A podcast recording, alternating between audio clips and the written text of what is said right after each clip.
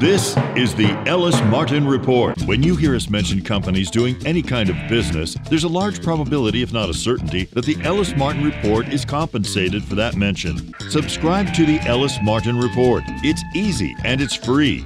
Visit us at ellismartinreport.com. Here's Ellis Martin. The following segment of the Ellis Martin Report is sponsored by York Harbor Metals, trading as YORK on the TSX Venture Exchange, in the U.S. on the OTC as YORKF. York Harbor Metals is an exploration and development company focused on the York Harbor copper, zinc, silver project, a past producing mine located approximately 27 kilometers from Corner Brook, Newfoundland. York Harbor has core drilled approximately 19,260 meters since July 2021 to confirm and extend the footprint of the project. Find them at yorkharbormetals.com. I'm Ellis Martin. Join me now for a conversation with John Feneck, the president of the Feneck Consulting Group. John has worked in financial services for 28 years as a wholesaler, portfolio manager, analyst, and consultant to financial advisors. He also works as a consultant to the commodities sector with a focus on metals and mining. John, welcome to the program. Great to visit with you today. Thanks, Ellis. Pleasure to be here for the first time. We initially met in Vancouver probably about a month or so ago, and at that particular point, gold was on a bit of a rise, an incline, and we were pretty optimistic. And I was asking you about the perfect storm that could potentially devastate a good year with gold. And now, a month later, I don't know where to position myself. Does anyone? Well, we had actually put out in our newsletter the Feneck Commodity Report that same weekend that gold had achieved a higher than 70 RSI. I think it was around 72 and a half. I followed that up in my newsletter just on Feb 27, talking about bombed out stocks in the mining space, all under 30 RSIs basically when you get to that 20 to 30 level in RSIs, that's your buy zone because they're oversold, right? And that goes for metals like gold as well. But gold, when you and I met, was at 72 and a half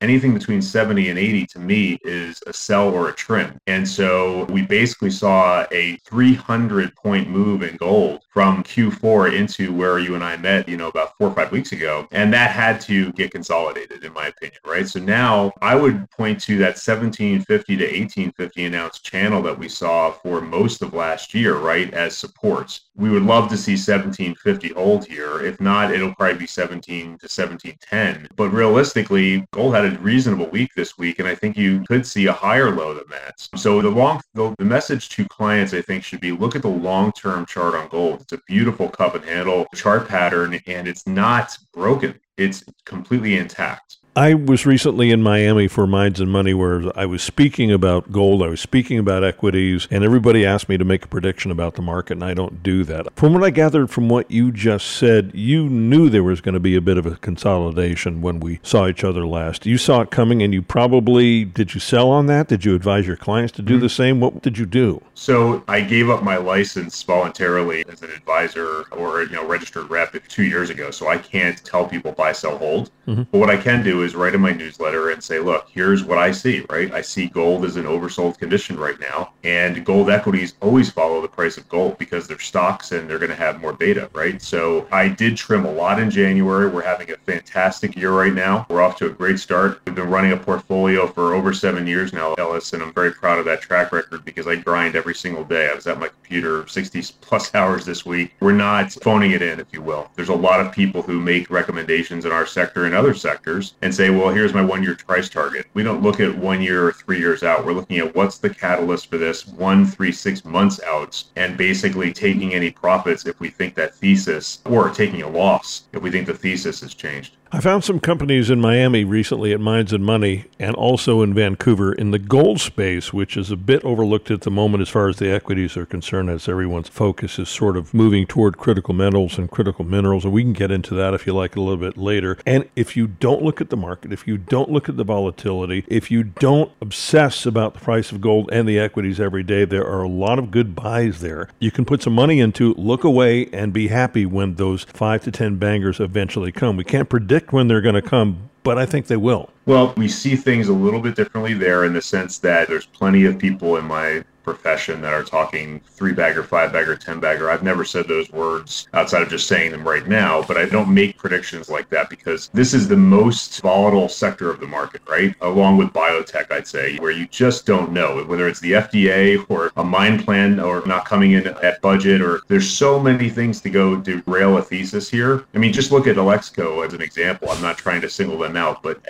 everyone I talk to in the newsletter community have dollar, two dollar, three dollar targets, and then they sell the heck for 44 cents, I think it was US. Mm-hmm. It's just complete devastation of wealth. And I don't get married to anything in terms of equities because of that, right? Because we see a lot of people in this sector and others promoting things and not taking money when it's available to them. And that's to me a mistake, right? You have to look at taking care of the balance sheet first and foremost. And that's why management is our first screen in everything we do, Ellis. You and I met at another event in Vancouver where we were talking with some managers we both like like. And that relationship is key, right? Because when things go south, you can pick up the phone and call those people and get the straight story. So, otherwise, aside from that, and you're absolutely correct in that, and we certainly do know, or at least we think we know who the people that we can deal with are and who we can't. Why are we in the sector if the ability, as you put it, to derail is there all the time? So That's a great question. And my family asks me that question frequently. I would say that when the turn comes, you and I and a handful of maybe 100 to 200 other people are going to have a huge leg up on the world, right? Because we have years and years of experience in this sector. To give your listeners perspective, there's one stock in the S&P that is, is a mining stock out of 500 names. If you look at the Nasdaq, there's only a handful. If you look at the Russell, there's a handful, and you add all that up, and it adds to less than 0.1% of anything that a Merrill Lynch, Morgan Stanley, Wells Fargo advisor would ever talk to you about. So, I mean, it's really just a myopic sector that very misunderstood. And I love that because it creates opportunity. That's true. And I think Rick Rule, who no one knows outside of the sector, and perhaps they don't know you or I outside of the sector as well, he said years ago that one half of 1% of the investing public was in mining, was in resources, period. Right. So imagine if that even doubled to 1% or 1.5%, right. what that would do to the price of the equities and the price of the commodities themselves. That would be completely insane in a good way, I think. And really, is there any way to breach in the mainstream without telling everyone to buy jewelry?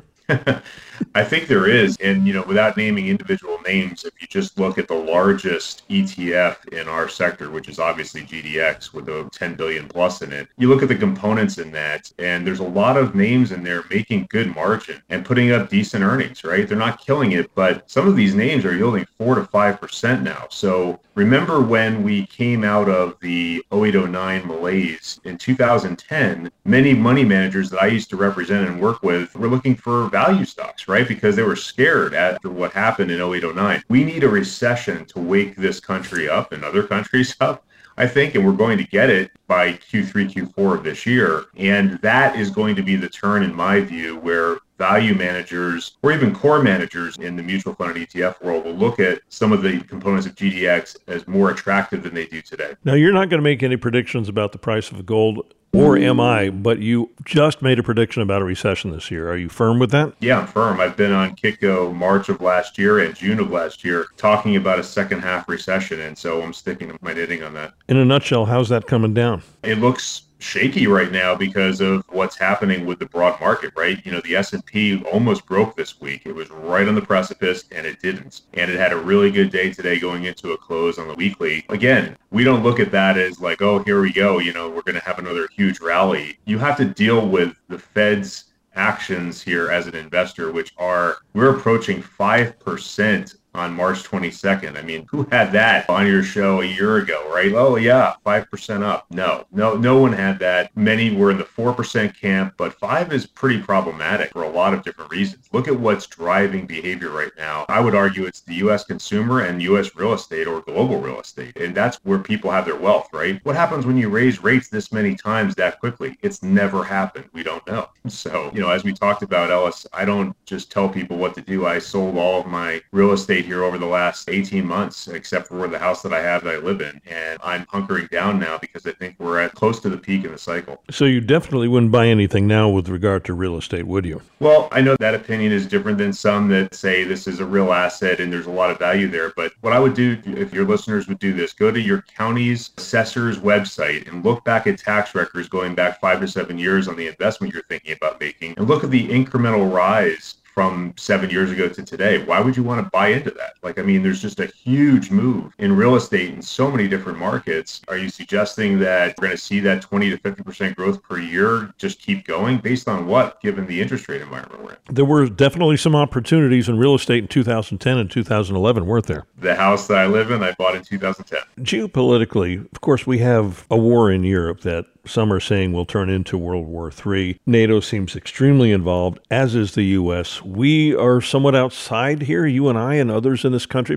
we're sitting here going about our business like there is something going on there, but it's not necessarily affecting us. Well, the pandemic affected us, pretty much shut down our society. Have you factored in that to your daily dealings and your investments and your psyche, actually? It's a great question. And it's difficult because I took a lot of interest in what Putin was doing back in 2014 where Ukraine was concerned. And it wasn't really an easy story to follow because back then, ITAR-TASS, which was the biggest Russian news service, was kind of how you had to get your news. CNN wasn't really reporting much, or any US channel for that matter, about the day to day. But now, with everyone having smartphones and everything, it's on everyone's mind, right? It, it just had our one year anniversary here on this conflict. And I just saw something on CNBC this week that Russians have incurred more losses in any war since World War II I think it is. You have to look at this seriously. Yes, we have about 11 to 12% cash in our portfolio right now to be opportunistic. I would raise that if we get more of a rally here and take some money off the table to be able to have some powder dry. And I think it's going to be how many portfolio managers have that factored into their year, right? I would argue less than 20%. I don't know if you know this, Ellis, or your listeners know this, but coming from the mutual fund world, there's a lot of prospectus language that has to be followed, right? One of those metrics is that you have to be 80% invested in most mutual funds at all times. Well, with only a 20% cash cushion, if you have World War III, good luck.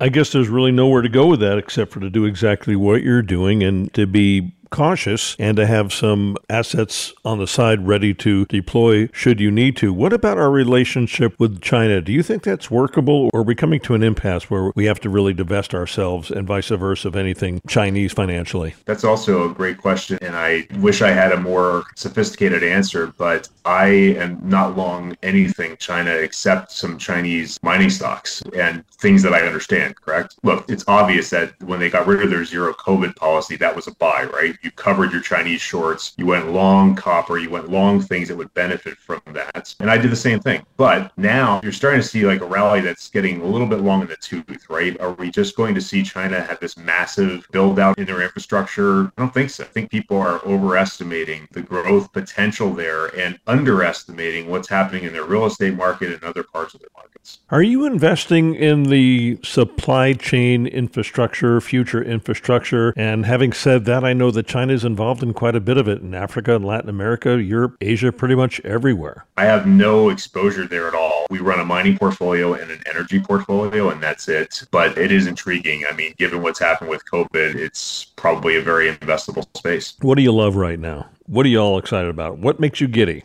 to be honest with you, I have been shorting some things in the US market because that is making me giddy. The prices that you're seeing on some of these travel stocks and some of these things where pretty much all of the good news is factored in, right? It's like, man, you have to keep putting up good quarter after good quarter for these stocks to keep going up. I kind of hedge our bets, Ellis, with some short positions from time to time, and we really got involved in that starting January 5 of last year when the Fed made it clear that they were going to be business. And we had a fantastic year. We only had three positions that actually lost money on the long short side last year, which was our best batting average, if you will, ever. What else do I get excited about? I get excited about mining stocks. I mean, I've been in the mining space since the year 2000. I went to my advisor as I was getting smoked in the tech sector back then and said, you know, what do I do to protect myself? And he taught me about shorting and he taught me about gold and silver. I have expanded my knowledge over the years from 23 years ago to include copper and lithium and palladium and battery metals because I think, unlike many of my competitors, that you can make money in any type of mining stock. It doesn't have to be just gold and silver. So I'm not just focused on that. We focus on everything and look at different opportunities uh, as they come to us. I would say you're probably accumulating some smart mining stocks and you're shorting things ahead of the recession predicted. Yeah, that's a fair comment, but let's be clear like mining for us is probably 80 to 85%. And our short right now is maybe 10 to 12%. So we're much more long than we are short, but we have a short list built so that if we get some outside black swan event, we're going to be going in heavily on the short side up, up to probably about 30%. And you're expecting something? I don't know what that would be. I mean, obviously, China, Taiwan has been rumored for months now. But I think to your point, I think a lot of people forget that Russia and Ukraine, I think we've just gotten deadened to like the fact that this could just go off the rails at any moment, right? I mean, we're seeing the U.S. put in how much money into this war? Like, it's a serious event that people aren't taking as seriously as we are, right? So I think it's something that bears watching, and it's just an unfortunate situation that we have to be here. Are we in a lithium bubble, or is it sustainable, this? attention that's been given to the lithium part of our sector? Good question. I mean, I think we use a rifle approach, Ellis, and we're equity managers, right? So we're not buying LIT like the lithium ETF, which would track the price of lithium. We're going to buy lithium stocks that are completely undervalued versus the peer group. And we think that lithium is a little bit ahead of itself. We've been saying that for a little bit here, probably three months, but can't ignore the fact that that subsector of mining, along with, say, uranium and potentially copper, has the easiest opportunity to raise money for juniors right now. If you have something hot in the lithium space, you can raise money a lot easier than if you just have a silver play somewhere, right? It's just a fact. I'd like to finish with one final question. It's about the Yukon Territory, actually. Do you think we're going to see exponential growth there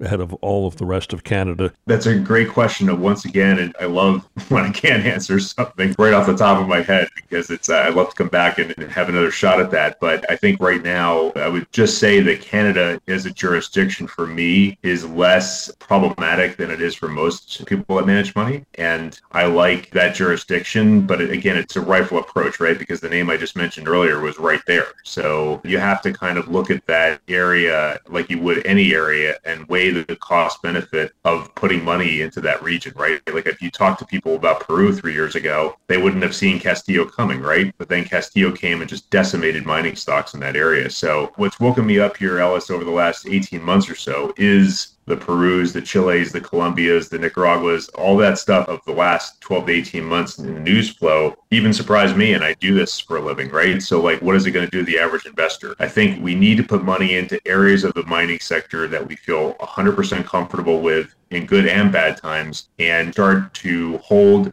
core positions in certain names and then trade on the periphery. That's our strategy. It would seem to me that project generation and mergers and acquisitions might be a less riskier place to put money in Latin America. Do you agree or not? Yeah, I agree with that. And for that matter, you know, royalty companies are even a less risky place to put money in the mining sector, right? When you look at a couple of deals that got done last year, it seems to me that you could put some money in some small and mid cap royalty companies because there's opportunity there for the big boys to snap them up. How do we find you online for those that are hearing your name and listening to your voice for the very first time? Sure. It's feneckconsulting.com. My personal email is john.feneck at yahoo.com. I'm very accessible. I try to get back to everyone within a day or two. Really try to work with investors on their personal situation, Ellis. So we have prices on the website, but if someone comes to me with 10 grand and says, Hey, I want to get started in this, and as a grad student somewhere, we've helped a lot of people that were hurricane victims, grad students, people who had parents that had COVID, whatever. I'm trying to get people more involved in the space rather than be the highest priced option out there. So hopefully we'll get some traffic.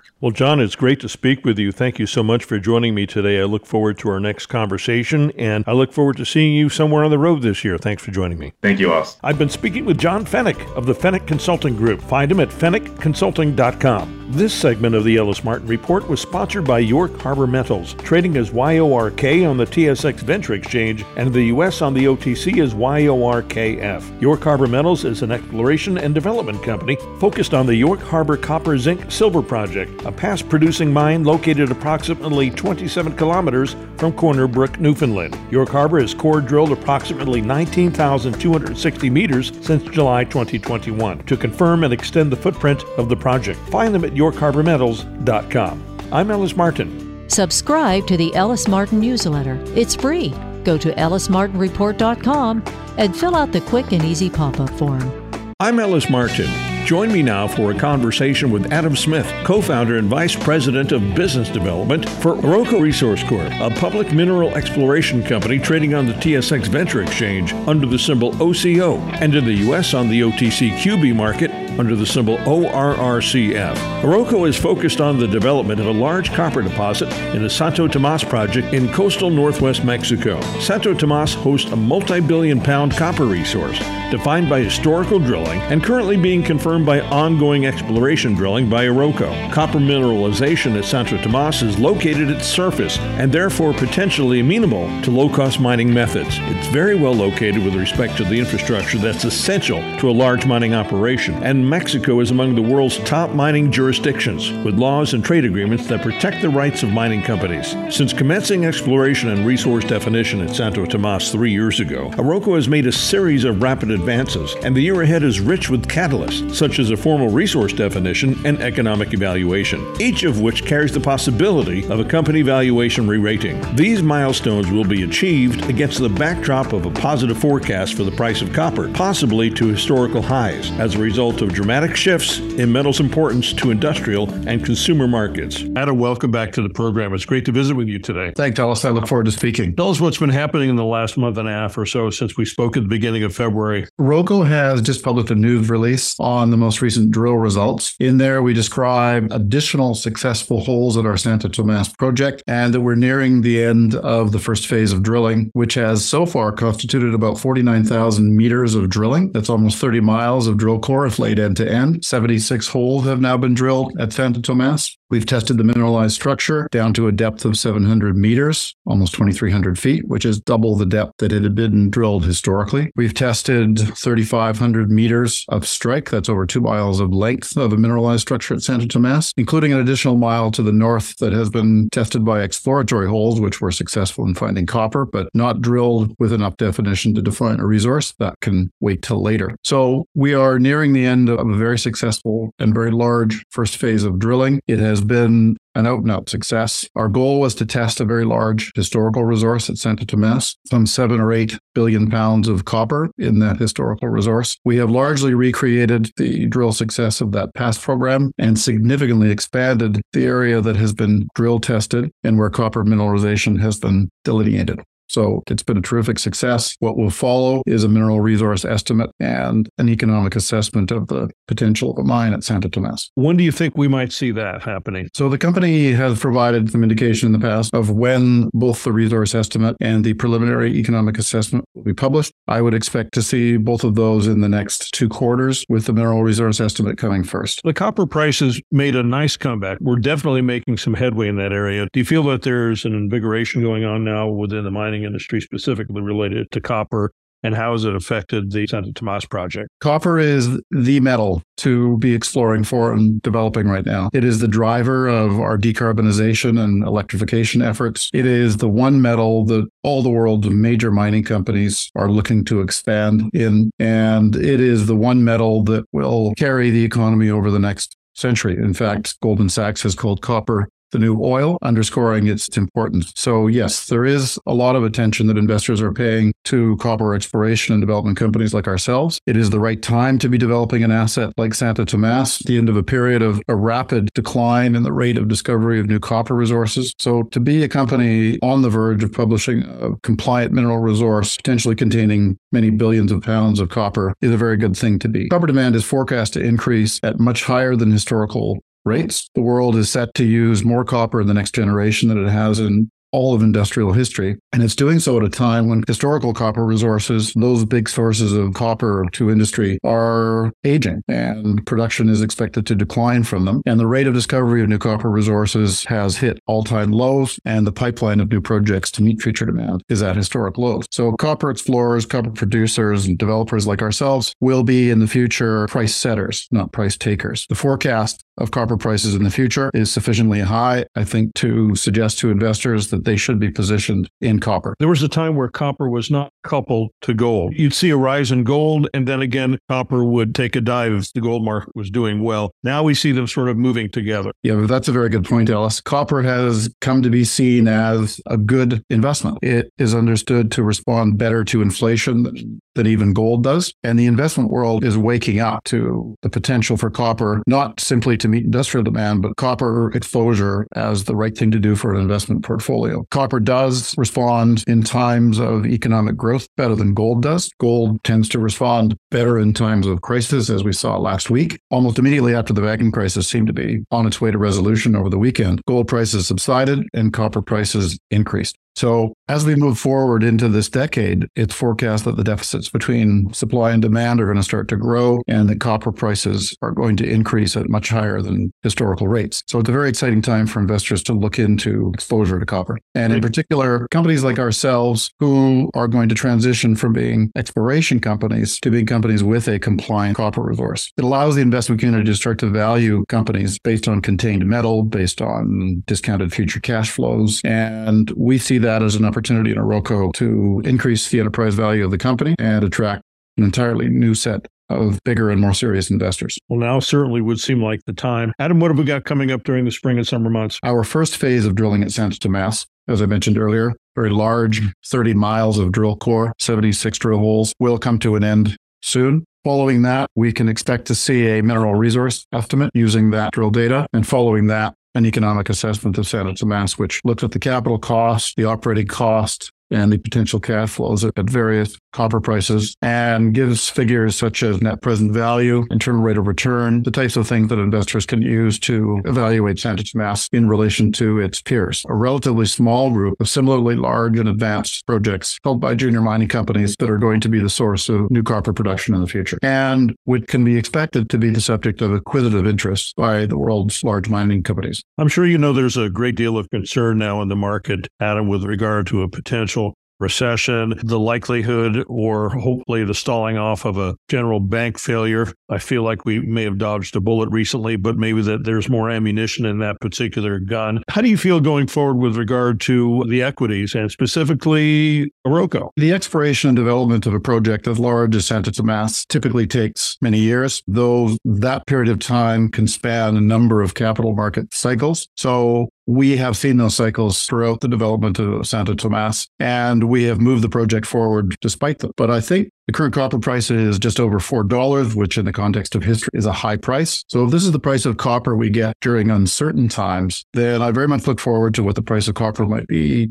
during more certain times and periods of growth and periods of increased demand from industry. So I think if we look at the capital market cycles and we look at the cycles of rising and falling metal prices in particular, rising and falling copper prices. And we overlay Oroco's exploration plans and expectations of the release of, for instance, compliant resource estimate and a compliant preliminary economic assessment, we can see that perhaps this is the right time and the right asset. And we will be coming into better equity markets at a time when Oroco is releasing the kind of information that can be used to both value the company, to peg definitive values on the asset we have, as well as to attract the kind of acquisitive interest that big copper assets are going to see from major mining companies. So the idea of releasing compliant resource, preliminary economic assessment, and doing so at a time of rising copper prices and improving equity markets is really quite exciting for us. Well, Adam, it's always great to catch up with you. I look forward to the next time that we chat. I wish you all the best. Thank you so much for joining me today in the program. And to you as well, Ellis. Thank you so much. It's always good to talk and to share the story of our company with your listeners. I've been speaking with Adam Smith, co founder and vice president of business development for Oroco Resource Corp. Oroco trades on the TSX Venture Exchange under the symbol OCO and in the U.S. on the OTCQB market under the ticker symbol ORRCF. Go to the company's website, orocoresourcecorp.com. For Adam Smith and Oroco Resource Corp, I'm Ellis Martin. Subscribe to the Ellis Martin newsletter. It's free. Go to ellismartinreport.com and fill out the quick and easy pop up form. This is the Ellis Martin Report. Join Ellis now for a conversation with Aneel Waraich, the Executive Vice President and Director of Steppe Gold, trading in the U.S. on the OTCQX as STPGF and on the Toronto Exchange as STGO. Steppe Gold is Mongolia's premier precious metals company and is projected to produce over 100,000 ounces of gold from the current operational oxide zone of the ATO gold mine in 2023. The company also completed a feasibility study into expansion of the ATO gold mine to approximately 100,000 ounces of gold per annum from the development of underlying fresh rock ores. Aneel, welcome back to the program. Great to visit with you today. Thanks, Ellis. Great to be back. It's been quite a long time. You've done quite a bit in Mongolia and you're now in Peru. Give us an update what's been happening with the company. It's been a great year, actually. The last 12 months for us, finally, what I say is we're on stable footing. As our viewers and listeners may remember, in 2021, there were supply chain issues everywhere in the world obviously impacting us in Mongolia, where we had issues getting reagent. We had the material, the process, we had production ready to go and online, and then we had to take it offline for almost nine months or so because of the zero COVID issue with China. Since then, we've solved all those supply chain issues. We've been in productions for the last 12 months without any hiccups. So steady, stable production since March of last year, and we're coming out of winter, so we're going to hit the ground running this spring. Being in production for the last 12 months on a heap leach means our spring and summer months should be pretty fantastic in terms terms of cash flow in ounces produced on a monthly basis, as we saw last fall going into the winter. So that's one big, I would say, win and stable position we're in on our producing mine, on the oxide mine in Mongolia. Uh, everyone knows the gold has ticked up probably about 150 bucks plus in the last 10 days. That's not a bad thing as well as a producer. And we continue to expand on our expansion plan in uh, Mongolia, the sulfide mine that should come online in about two years' time that takes our production to over 100,000 ounces per annum with a 12 year mine life today. We put out that update about two weeks ago. So that's pretty significant to have a double a production profile in about two years' time in Mongolia, low cost production. And we'll have the ability to take that cash flow to inject into our next project. Hence your question in the beginning there. Peru. So just during PDAC, actually, last Monday, we announced the acquisition of Anacortes Mining. That's two and a half million ounces in Peru. It's a tier one jurisdiction. So it offsets Mongolia in terms of jurisdictional risk that a lot of people tend to point out. Not one single country, one single asset. We're not just an emerging market company anymore a frontier market company. Peru is a fantastic and big mining jurisdiction. And the asset we just are in the middle of closing and announced is very similar to what we did in Mongolia. It's an oxide at surface, has almost 600,000 ounces between oxides and leachable sulfides. So that's three times the size of our ATO phase one mine in Mongolia and still has 1.9 million ounces of sulfides below with a lot of opportunity to grow. So it's a nice development project we acquired for roughly $6 an ounce before the gold price moved. And and fits very nicely with our development pipeline. So in about two years or so, once our expansion is online in Mongolia, we can then have the ability to build another mine now in Peru, an oxide mine, which we've already successfully built in Mongolia. So a natural fit, I guess, in that way. And we were just lucky to be able to lock up the deal, something that we we looked at it for the last couple of years. You've been looking at stepping out, so to speak, from your project in Mongolia. Is that it? I had no idea that your expansion plan was more or less going to be global. We were a Mongolia focused company from since inception in end of 2016, 2017. We do hear the market best for whatever reason. They want scale, which we now have. We're just under 5 million ounces today. They want diversification. They want multiple assets, multiple jurisdictions. So we offer that. And that's where you're seeing most companies get the best value in the market in terms of re-rating or trading multiples. So we listen to investors for whatever reason they, they're not comfortable with just one country or just Mongolia. And now we're offering a tier one jurisdiction at a very accretive level, which is a great way to grow our company. And I think we'll continue to do so over the coming years and have a platform that's might be even more global. Well, I certainly understand getting involved in Peru and Latin America, but let's not diminish the importance of Mongolia. The jurisdiction there is sound. The market may not completely understand it, but it's a great jurisdiction. Absolutely. Let's be very clear. We're not going anywhere. We have a first mover advantage in Mongolia. Our team's been there since 2009, successfully built and sold one company in 2011 for half a billion cash. We built Steppe Gold. We have we have a resource rich country that's still underexplored, still open for a lot of opportunities to discover and build world class assets, just like Oyu Tolgoi that Rio Tinto now has consolidated. But you know, talking to some investors, no matter, I'll use an example of like Fosterville in, in Australia, no matter how good our asset will be in Mongolia, we'll never get a premium for a variety of reasons. So we'll continue to grow in Mongolia, but now we've added this offset that actually opens up more eyeballs to our story. We did a couple weeks ago announce that we're also dual listing in Hong Kong later this year. And the purpose of that was, again, liquidity, valuation, and we're an Asian gold producer today, a gold and silver producer today. And on the Hong Kong exchange, there's only about seven other producers. So we're one of a handful of producers that, on a comparable basis, trade much higher than our valuation. And we're obviously in the backyard. So it's well understood. It's not seen in Asia as a exotic country or frontier market as much as uh, it is on TSX. So on the TSX, we'll remain listed, but we are one of hundreds of companies. On the Hong Kong exchange, we're one of a handful. So I think that will also bring more eyeballs, more investors. I think we'll close the valuation gap that way as well, too. I think your CEO, Matthew, he's Australian and well connected in Hong Kong. Yep, exactly. Exactly. So he is Australian well connected in Hong Kong, lived there for a while, and obviously with Hunnu Gold, his first success in Mongolia. Certainly. And now Hong Kong, we've done a couple non-deal road shows in the last, I guess, six months to gauge the interest from mainland and from within Hong Kong, and certainly a lot of interest in what we're doing. How was this project acquired, the Tres Cruces project, and how much dilution did it add to your share structure? The actual price tag is around basis 22 Canadian based on the trading price. So 22 Canadian for shares only of Steppe Gold. We've acquired this project. And as a reminder, we acquired the ATO project in Mongolia for 20 million US cash in 2017. And that was 1.2 million ounces at the time with only 210,000 ounces of oxides. Today, we're buying for shares only at about 21 to 22 million Canadian, two and a half million ounces, 600,000 ounces of, I mentioned, leachable oxides and sulfides, 450,000 ounces of those are oxides and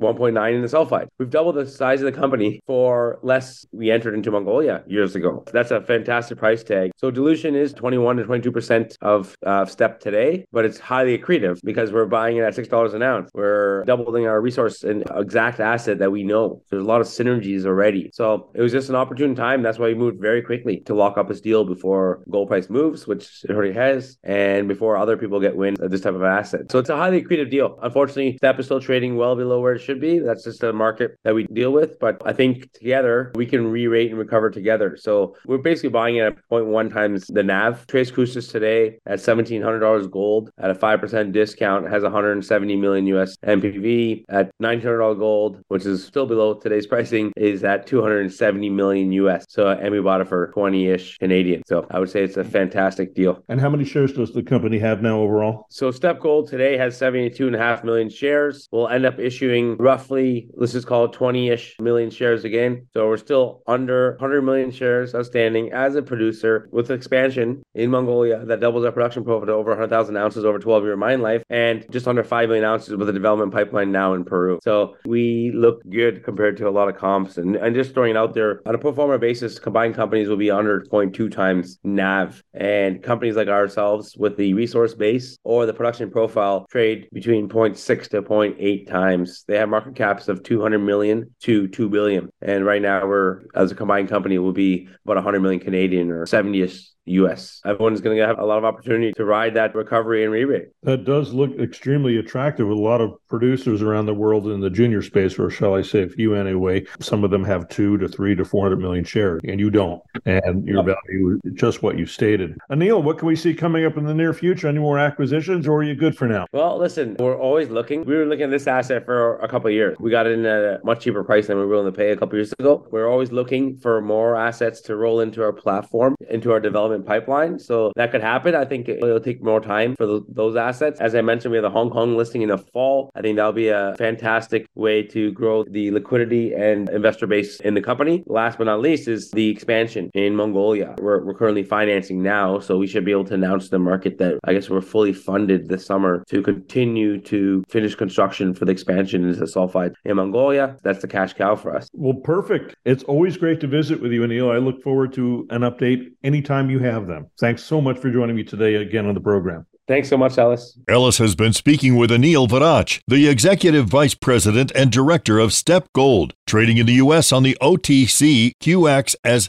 STPGF and on the Toronto Exchange as STGO. Find out more info on the company by going to their website, steppegold.com. That's S T E P P E gold.com. Hear this interview again on our website, ellis.gold. I'm Ellis Martin. Join me now for a discussion with Bradley Rourke, the CEO and president of Scottie Resources, trading as SCOT on the TSX Venture Exchange and in the U.S. on the OTC as SCTSF. It has often been said that the best place to look for gold is where it has been found before. Scottie Resources is an exploration stage company engaged in the exploration and evaluation of gold and silver properties located in the Golden Triangle of British Columbia, Canada, an area which has shown great potential to host high grade gold and silver deposits. The company believes that mineral properties within the Golden Triangle are undervalued due to a lack of available infrastructure, a scenario which is currently changing. By acquiring undervalued properties and applying modern exploration techniques, data interpretation, and 3D modeling, Scottie Resources aims to build a substantial geological resource in the Golden Triangle. This approach is intended to dramatically increase the value of the company's existing properties and advance them to a position where they may become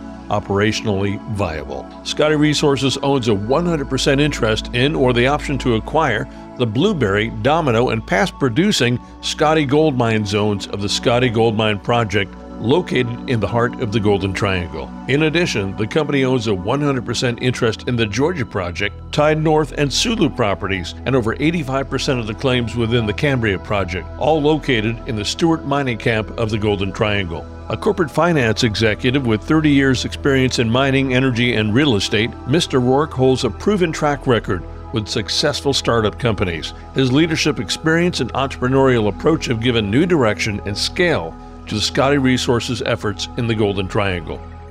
Brad, welcome back to the show. We haven't chatted in several months. Bring us up to date with regard to Scottie Resources and the Blueberry Zone.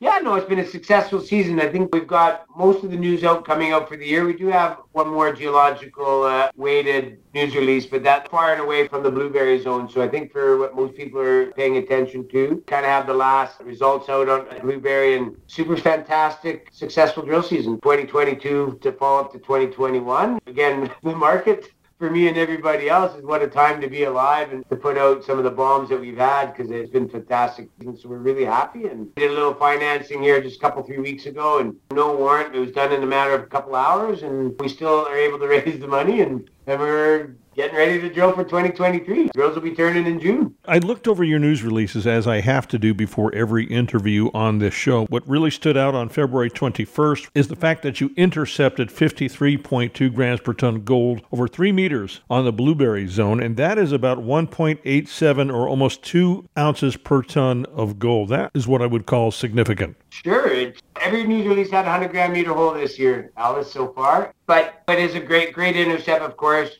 But when you see how it relates to the other intercepts, which gets people excited, and so I encourage people to get on the website and just kind of look at the spacing, how that relates to other 100 gram meter holes. On Blueberry alone, I think we have 28 holes that are 100 gram meters or more. When you look at the spacing of those, they're not all next to each other. I mean, it's over a nice strike length of a kilometer and a half, and we've only gone down 400 meters, and a lot of those are down at depth. It appears to be getting wider, and so we'll inch it down another couple hundred meters for next season. But yeah, I think 28 holes and on the Blueberry alone, less than 23,000 meters in total, or 100 gram meter holes. So I think that's extraordinary from anybody's uh. Which is about four ounces per ton, audience. Four ounces per ton. I guess it is. I mean, at the end of the day, a 100 gram meter would be 10 grams over 100 meters, or you could go 30 grams, which is called that an ounce over three meters. Three, yeah, under four, but you're in the ballpark there. I have some that are more than four. Well, it's hard for me to look at a company right now that's reporting one or two grams per ton gold when you have something like this in a jurisdiction that's incredible in a place where it can actually be mined. Yeah, we're blessed from all fronts. We've got green power right on site. We have a mine permit. We can drive right to our site and mills on either side. So Ascot looks like they have their business worked out, and I know they're working hard even up in Stewart right now, getting reports. I think they're pouring gold in 12 months. So that's a big catalyst for the area, and I'm really happy for Ascot. And BHP came into the area. I mean, that's somewhat recent news up at Brixton, and lots of stuff happening in the sector. We're in the right area, and, and we're blessed. We desire nothing for, for infrastructure. We have it all. It's some of the easiest places to get to in the Golden Triangle. And to find that kind of grade, we're quite excited. So, what's the next step, Brad? Well, pretty boring. We're not going to do anything different. We're going to do the exact same as we did last year and the year before. We haven't come up with the exact meters that we're going to do for 2023. Pretty well funded right now, probably just under $8 million in the bank. I'm on my way to Switzerland this weekend for the SMI conference. Pretty pleased that we were invited to speak at that one. And then about 20% of the company's owned out of Switzerland, so I'll get to sit with those partners and kind of just get the finishing touches on what we're going to do for 2023 and, and what people can expect. But yeah, much of the same, and there's so much more to explore on Blueberry, and we'll just keep building it out. You know, a lot of questions I always get is when are you going to come up with a resource? Well, we're working towards that. All our drilling is compliant, but until we know how big the borders are, which we don't, we'll keep exploring. And theoretically, we should be getting smarter every season, and, and so far that's been the case. So let's see what we can do for our fifth drill season. But we'll probably have one of the more healthier drill programs for a junior exploration company and anticipate 20,000 meters and maybe a little bit more than that. We just got to put the final touches on that.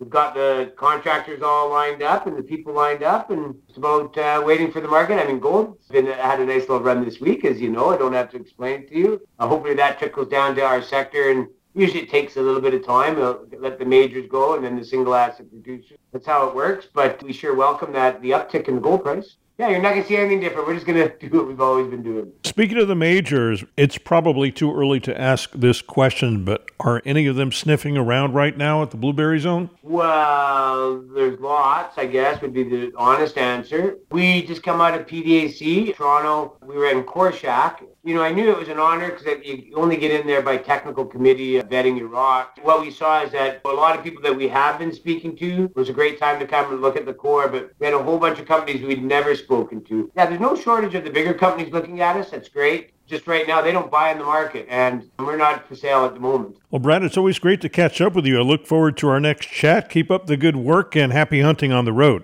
All right. Well, thanks very much. I've been speaking with Bradley Rourke, the CEO and president of Scottie Resources, trading as SCOT on the TSX Venture Exchange and in the U.S. on the OTC as SCTSF. To learn more, head to the company's website, scottieresources.com. Scotty is spelled S C O T T I E. That's scottieresources.com. I'm Ellis Martin. This is the Ellis Martin Report. Chris Taylor is the chairman and founder of Kodiak Copper Corporation. He's a structural and economic geologist with more than 20 years of industry and research experience with both mid tier producer and junior exploration companies.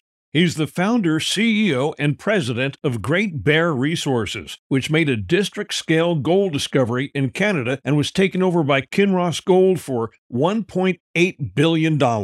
He's also a former geologist with Imperial Metals, exploring for copper porphyries in North America. Kodiak Copper trades on the TSX Venture Exchange as KDK.V and in the U.S. on the OTC as KDKCF. The company's most advanced asset is the 100% owned MPD Copper Gold Porphyry project in the prolific Quesnel Trough in southern British Columbia, Canada, where Kodiak made a discovery of high grade mineralization in 2020 at the Gate Zone, which has since been expanded to considerable size. MPD has all the hallmarks of a district scale multi centered porphyry system with several targets with similar signatures to the Gate Zone yet to be tested, and multiple new targets being generated across the large 147 kilometer project. 2022 saw the discovery of a parallel porphyry trend at the nearby Prime Zone adding further upside and size potential to the gate zone, and the discovery of the Bear Zone, a new high grade gold silver zone. With a lot more potential to be unlocked at MPD, Kodiak is looking forward to continuing its discipline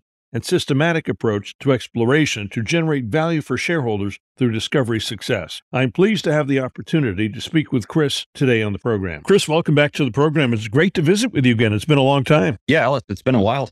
I can't remember exactly when, but it's some time now. A few years ago, when the stock of Great Bear Resources was well under a dollar. oh,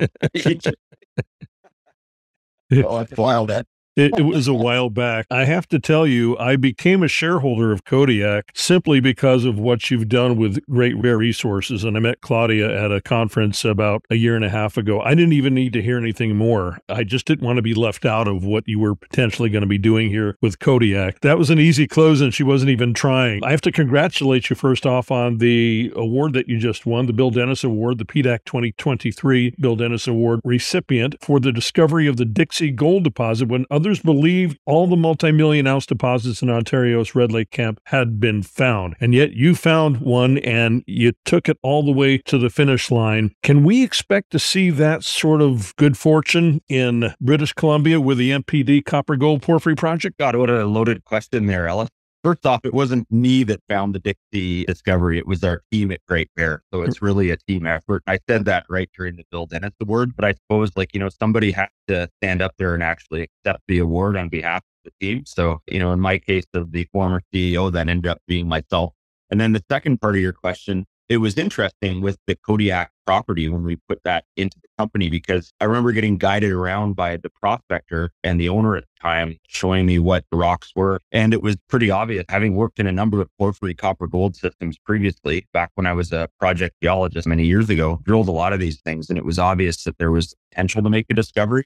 And lo and behold, even in our first drill season, like just over two years ago, we made a new high grade copper gold discovery at the time. So can I guarantee the same outcome as Great Bear? Well, obviously not. But it's not like I put the gold in the ground at project or put the copper in the ground at uh, MPD. But what I can say is that there's a very good team at Kodiak as well, like there was at Great Bear. And if the metal is in the ground, we will find it. And so far, that process been going well. I definitely appreciate what you're saying. It is a team effort for sure, but you've got to have a really good spidey sense that's built with your years as a geologist and really sniffing out what might be good. You're almost like a prospector, but really not. You understand how prospectors talk and, and how excited they get when they find something. Yeah, of course. It's actually relatively simple find mineralization. Mm-hmm. As a geologist, you always have a bit of a prospector, a little bit of that blood in you. And it's certainly exciting when you find new mineralization in an area.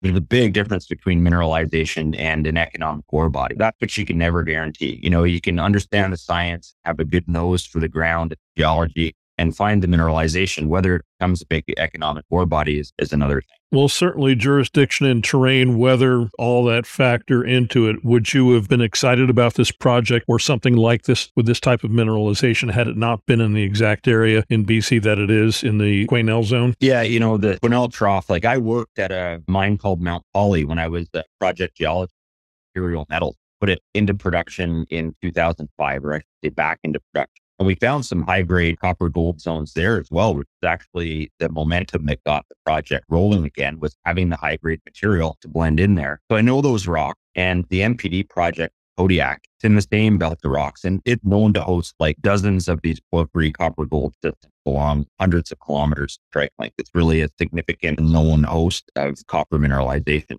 So the area that the MPD project is in, though, I mean, it fits the criteria that we had at Great Bear, whereas we wanted to be working in an area we knew if we made a major discovery, it could be developed because of access and infrastructure and other things. And kind of the same formula, like Great Bear and MPD were both located like right off the side of a highway, power lines going through the area, and in a mining jurisdiction where there's active mines in the region. And really, those are the factors that you look for if you're going to try to find something up on one of the remote islands in the Canadian Arctic or some tropical jungle somewhere, your threshold for development very much higher. When you find something in a mining district like MPD is, your threshold for getting a project production is so much lower and it's just a more efficient process for shareholders. Let's talk about the threshold for a transaction. You had one with Great Bear and Kinross. Is it slower with copper typically than it is with gold? Partly the timing depends on the motivation of the potential acquiring party people kind of lose sight of that a lot of the time.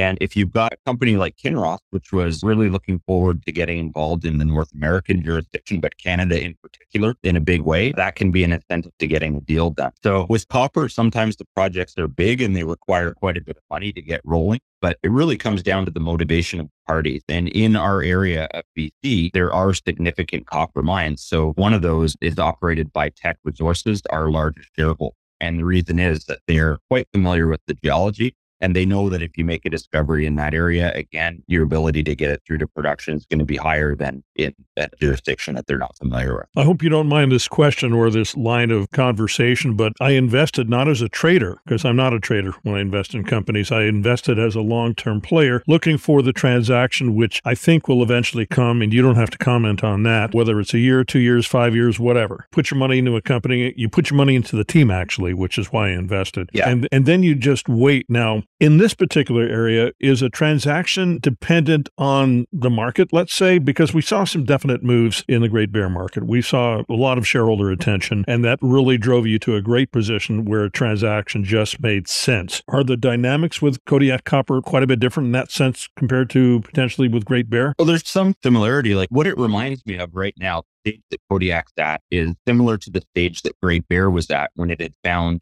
the first of its new discoveries. So in the Great Bear case, we found what was called the hinge zone, and that was the 2018 discovery. And it bolted the market cap of the company kind of into the range where Kodiak Copper is right now. But it wasn't until we found the next discovery, the LP fault zone, that we really started generating like much higher share prices and a lot of market momentum. So it's great when you've made the initial discovery on a project, and that's how I feel Kodiak is at right now. But there's very few of the targets that Kodiak have even been tested yet. And that reminds me of where we're at in Great Bear around like 2018 or so. And then again, the major discovery came the following year. So with Kodiak this year, the objective is to go in and test a number of these new targets, which is honestly the work that I enjoy the most in geology is that exploration work and actually testing out the ideas that you have. In the case of Kodiak, though, we know there's good copper results at a number of additional porphyry centers down on the southern part of the property. So really want to get the drill there, start testing those things out, see how big they are, how far down they go, how they might connect together as well, which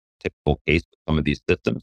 And well, I think that's going to be much more exciting than a definition drilling on a discovery you made a couple years ago. That's great to do. You need to do it. You need to see it's big. You need to see it's consistent. You need to see all these other factors. But really, what we're here to do is discover more. And that's what Kodiak's working towards. Hypothetically, if we saw those kinds of discoveries today, those sorts of results, would it move the market? What kind of market do you think we're in right now? Well, for copper in particular, it's a very, very, very good market. And I usually don't use so many berries in one statement, but the bottom line is I was at the BMO Gold Conference just about a few weeks ago now. And it was amazing listening to guys like Friedland talking about the fact that copper is really going to be the driving motivation for a lot of these big mining companies. And there was a slide in his presentation that I was paying attention to and just to electrify the current vehicle fleet, we would need to mine as much copper in the next 20 years as we've mined in all of human history beforehand. So I don't know if that's accurate or not. I haven't looked into it, but I'm repeating a factoid. And if that's the case, I mean, there just isn't enough copper to go around. So that makes me very bullish on the price and bullish on the probably the prospect that larger companies will like to own and control copper mineralized systems and prospective ground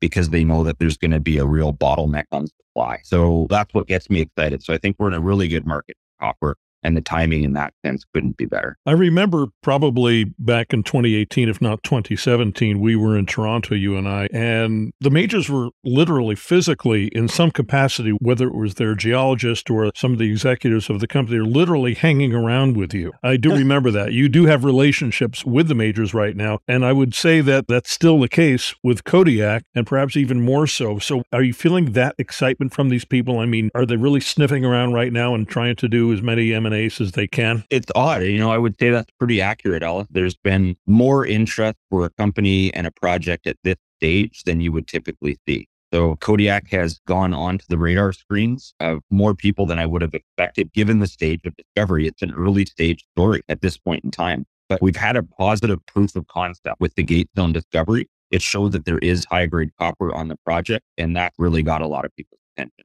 And like I was just saying, market market backdrop to deliver that kind of discovery to the market couldn't be better. Well, I'm definitely excited by it. Now, your plans for 2023 include up to 25,000 meters of drilling in multiple target areas. That is quite aggressive, I would say, for one season. Yeah, but we do have a long work season. It's possible at MPD because of the infrastructure access to work all year, but we do like to take a few months off in the winter and actually think about what we hit over the course of the year and study the core, do geochemistry, do like 3D inversions on some of the geophysics and everything.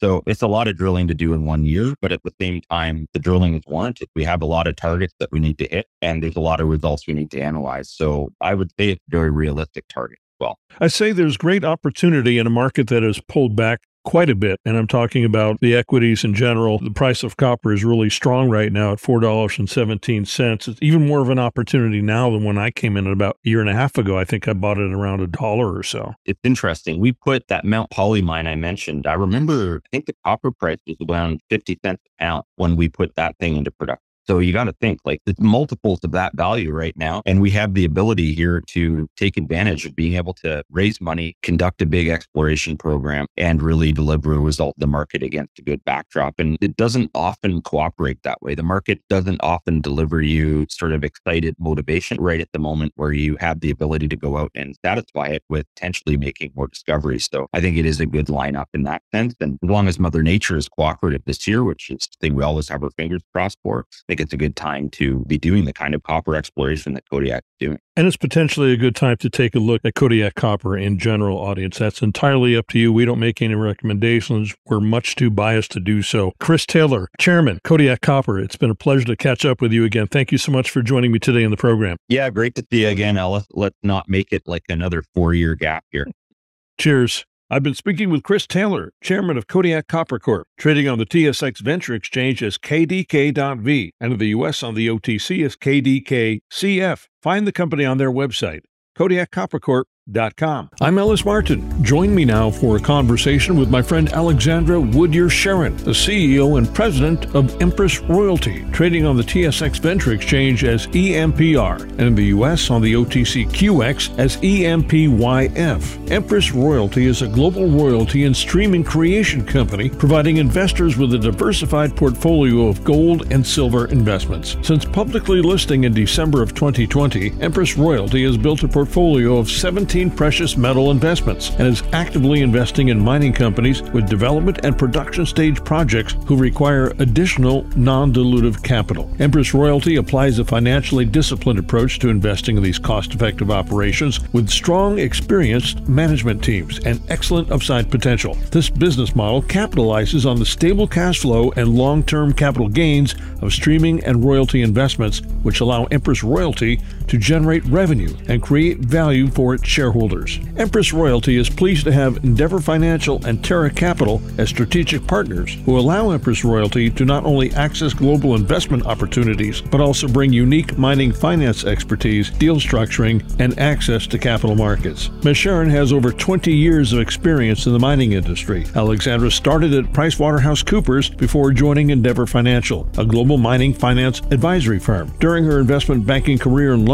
she was director of structured financing and was involved involved in the successful completion of over $1.5 billion in financings for clients including Bema Gold, European Minerals, Nevsun Resources, Uranium One, and Wheaton River Minerals. Alexandra, thank you so much for joining me today. Welcome to the program. Lovely to see you, Ellis. Very happy to be here. Since this is the first time you're on our program, please give us an overview of Empress Royalty. I would love to. Empress Royalty is a royalty and streaming creation company. We're focused exclusively on precious metals we currently have a portfolio of 17 investments, and three of those are bringing in revenue into Empress. And I met with one of the companies that you're affiliated with that you gave $10 million to when I was in Miami a few days ago at Mines and Money. Charles Fife, he's with Sierra Sun. And once again, you gave them $10 million, and they are absolutely doing a lot of great things in Peru. Sierra Sun Group is fantastic. We invested in them just over a year ago, year and a half ago. We invested $10 million and we structured this deal. We're getting 4.5% of their gold as a gold stream up to 11,000 ounces and then 1% life of mine. So that's going to bring in over $2 million of revenue uh, US into Empress annually and an asset value is 15 million. This was one that was a mine that was started by Buenaventura in 2002. It was purchased by Sierra Sun Group, Charles's company in 2016, produced over a million ounces to date. So we provided them with the capital they needed to expand the production and they've been doing that. And to date, we've received over a thousand ounces of gold from them. I'm very excited about this. And they have a lot of amazing social programs that they do within the country. They're really great operators. Well, it's really important to really take care of the, the communities that are in the districts that you are mining in or planning to mine in and to build those strong relationships. When I spoke with Charles, he spent quite a bit of time showing me what that was all about, as well as the safety protocols that they have in place there, which are really important too. Yeah, no, they've got an amazing um, safety program. They're, um, you know, I really enjoy watch. Obviously, we've got weekly calls with them and monthly reporting, and we get all the stats. But also, just even on their LinkedIn in terms of the safety programs that they've got in place. When it comes to the social programs, they've been unbelievable operators. You know, they've got a fantastic reforestation program they're working on. They're just going through the process of getting qualified by the Better Gold Initiative. So they'll actually already part of their gold is being bought by a watch manufacturer in Switzerland and they're paying 10% of spot price. And that 10% is going directly into foundation in the country, and that is helping build out uh, water systems, um, infrastructure. So they're a great, great operator from the social side as well. So really, it's community first before you do anything anywhere in the world, and you are very proactive, as are your partners in that. Absolutely, all of our investments have a strong ESG focus into the projects that we're going into and the communities that they're doing work. The one with Mozambique we've invested in, that's a gold royalty that we have there. They're very involved with the community in terms of helping them grow in the agricultural side and providing food to the local mining operators. So there's a lot of different programs that our operators are involved with.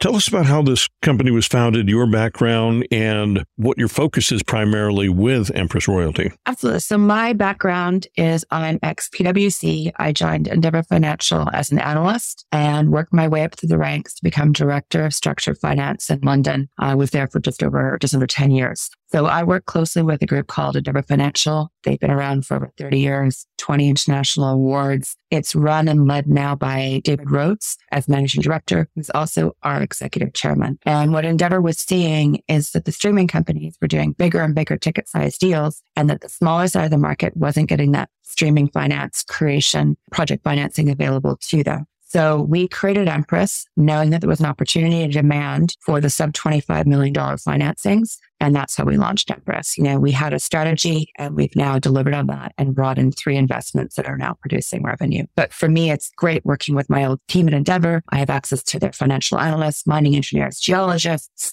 investment bankers to really be able to punch above our weight in terms of sourcing deals, vetting deals, and then being able to structure and execute. So they're the wizard behind the curtain, metaphorically speaking. David would love to hear that. Yes. So, how are you being funded primarily? Because you're making very substantial investments in some of these companies, and I'm curious as to the mechanics behind that. We've invested $19.5 million to date into the portfolio, which has generated roughly a net asset value of 47 million. We did that through some equity raises. We also have a debt facility with current debt facility with Nebari. So, we've deployed 5 million of the 15 million available to us into the portfolio. But haven't said these investments when we started this and we put the debt facility in place, we only had one revenue stream. We now have three coming online or increasing. We're forecasting using current metal prices about just under 7 million US in revenue this year. Cumulatively over the next five years, that's about 54 million in revenue. That is extremely impressive. And one of the reasons I like royalty companies, especially a company like yours, and you are a sponsor of the program. So there's certainly bias on my part because in a tumultuous sector, in a sector that's not seeing much love in the junior space specifically, royalty companies like yours can be the shining stars.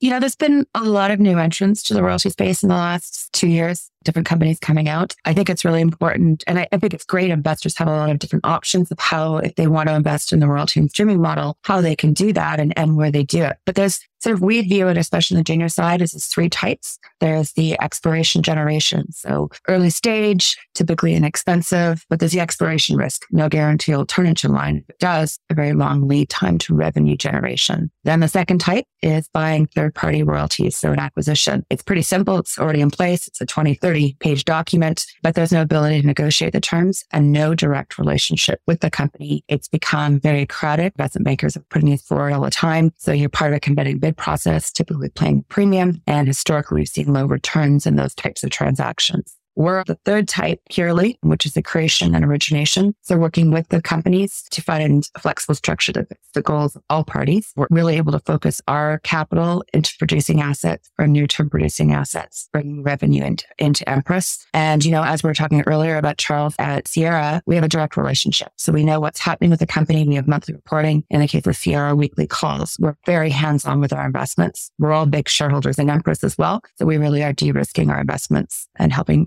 ensure they move forward too. What's on the horizon for 2023? What do we have to look forward to? We got a lot happening. So Sierra is increasing its production. The one I mentioned in Mozambique, they're just ramping up production now. We're getting royalty revenue from that, but that'll get up to full capacity before the end of the year. And then we have another investment as well, which is a silver stream on Altaley's project called Tahuehueto in Durango, Mexico. And that stream, that project is just getting into production now. We've received a little bit of silver from them, but that'll be ramped up with the full first ball mill coming online in the next month or so, and then the second ball mill by the end of the year. So those three combined do really push up our revenue and, and really get the momentum building. And that's if we did nothing else. But I have a very active pipeline of opportunities we're looking at. We just got exclusivity on one, and there's a couple other ones that we're in advanced stages of negotiation. So personal goal for me is to be able to bring in three new investments into Empress this year. You know, we had a concept and a strategy. We've delivered on that with the first three ones that are in revenue. And I want to continue to build that out and really grow the company this year. Sounds exciting. Tell us about the share structure of the company. Yes. So we roughly have 113 million shares outstanding at the moment. The market cap is about 40 million Canadian or 30 million US. 25% is owned by management, management board and strategic partners, Endeavour Financial and Terra Capital. Roughly 35% is owned by institutional investors, which includes Sprott Asset Management, uh, Sprott Funds, uh, US Global, and we did a small placement in the fall to bring in Rick Rule as a strategic investor, and then roughly a third in the public float. Did he reach out to you, or did you build a relationship with Rick? How did how did that happen? We built a relationship over time. We met at the first time on VRIC last year, as Rick does extreme due diligence in the companies and goes through that process. We met again at a different conference. He had some more questions as he sort of identified where our growth opportunity was, but also what potentially could be some risks in the company. We then went to his Boca Raton conference and got to know each other better and really built a relationship. He saw the, the value proposition in the company. I mean, we're trading at such a significant discount to our peers and with our focus of being on revenue generation and also knowing the Endeavour Financial Group of companies. He's known them for quite a while as well and almost on the opposite side of the street from each other, as Rick said before. So it's been great having him as a shareholder and going through the process with him. Alexander, what would you say is the most compelling theme about Empress Royalty that you would like to share with our listeners as a potential investment consideration and addition to their portfolio?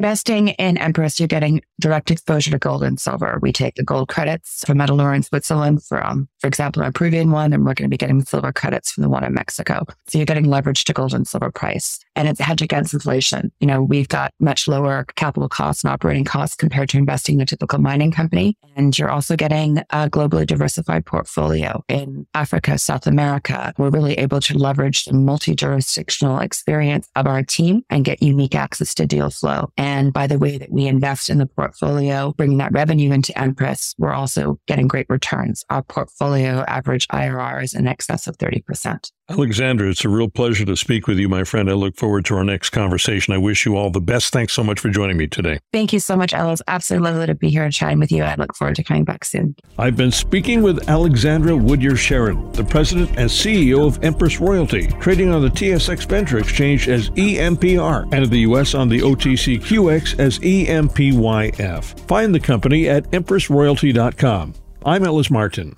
Subscribe to the Ellis Martin newsletter. It's free. Go to ellismartinreport.com and fill out the quick and easy pop up form.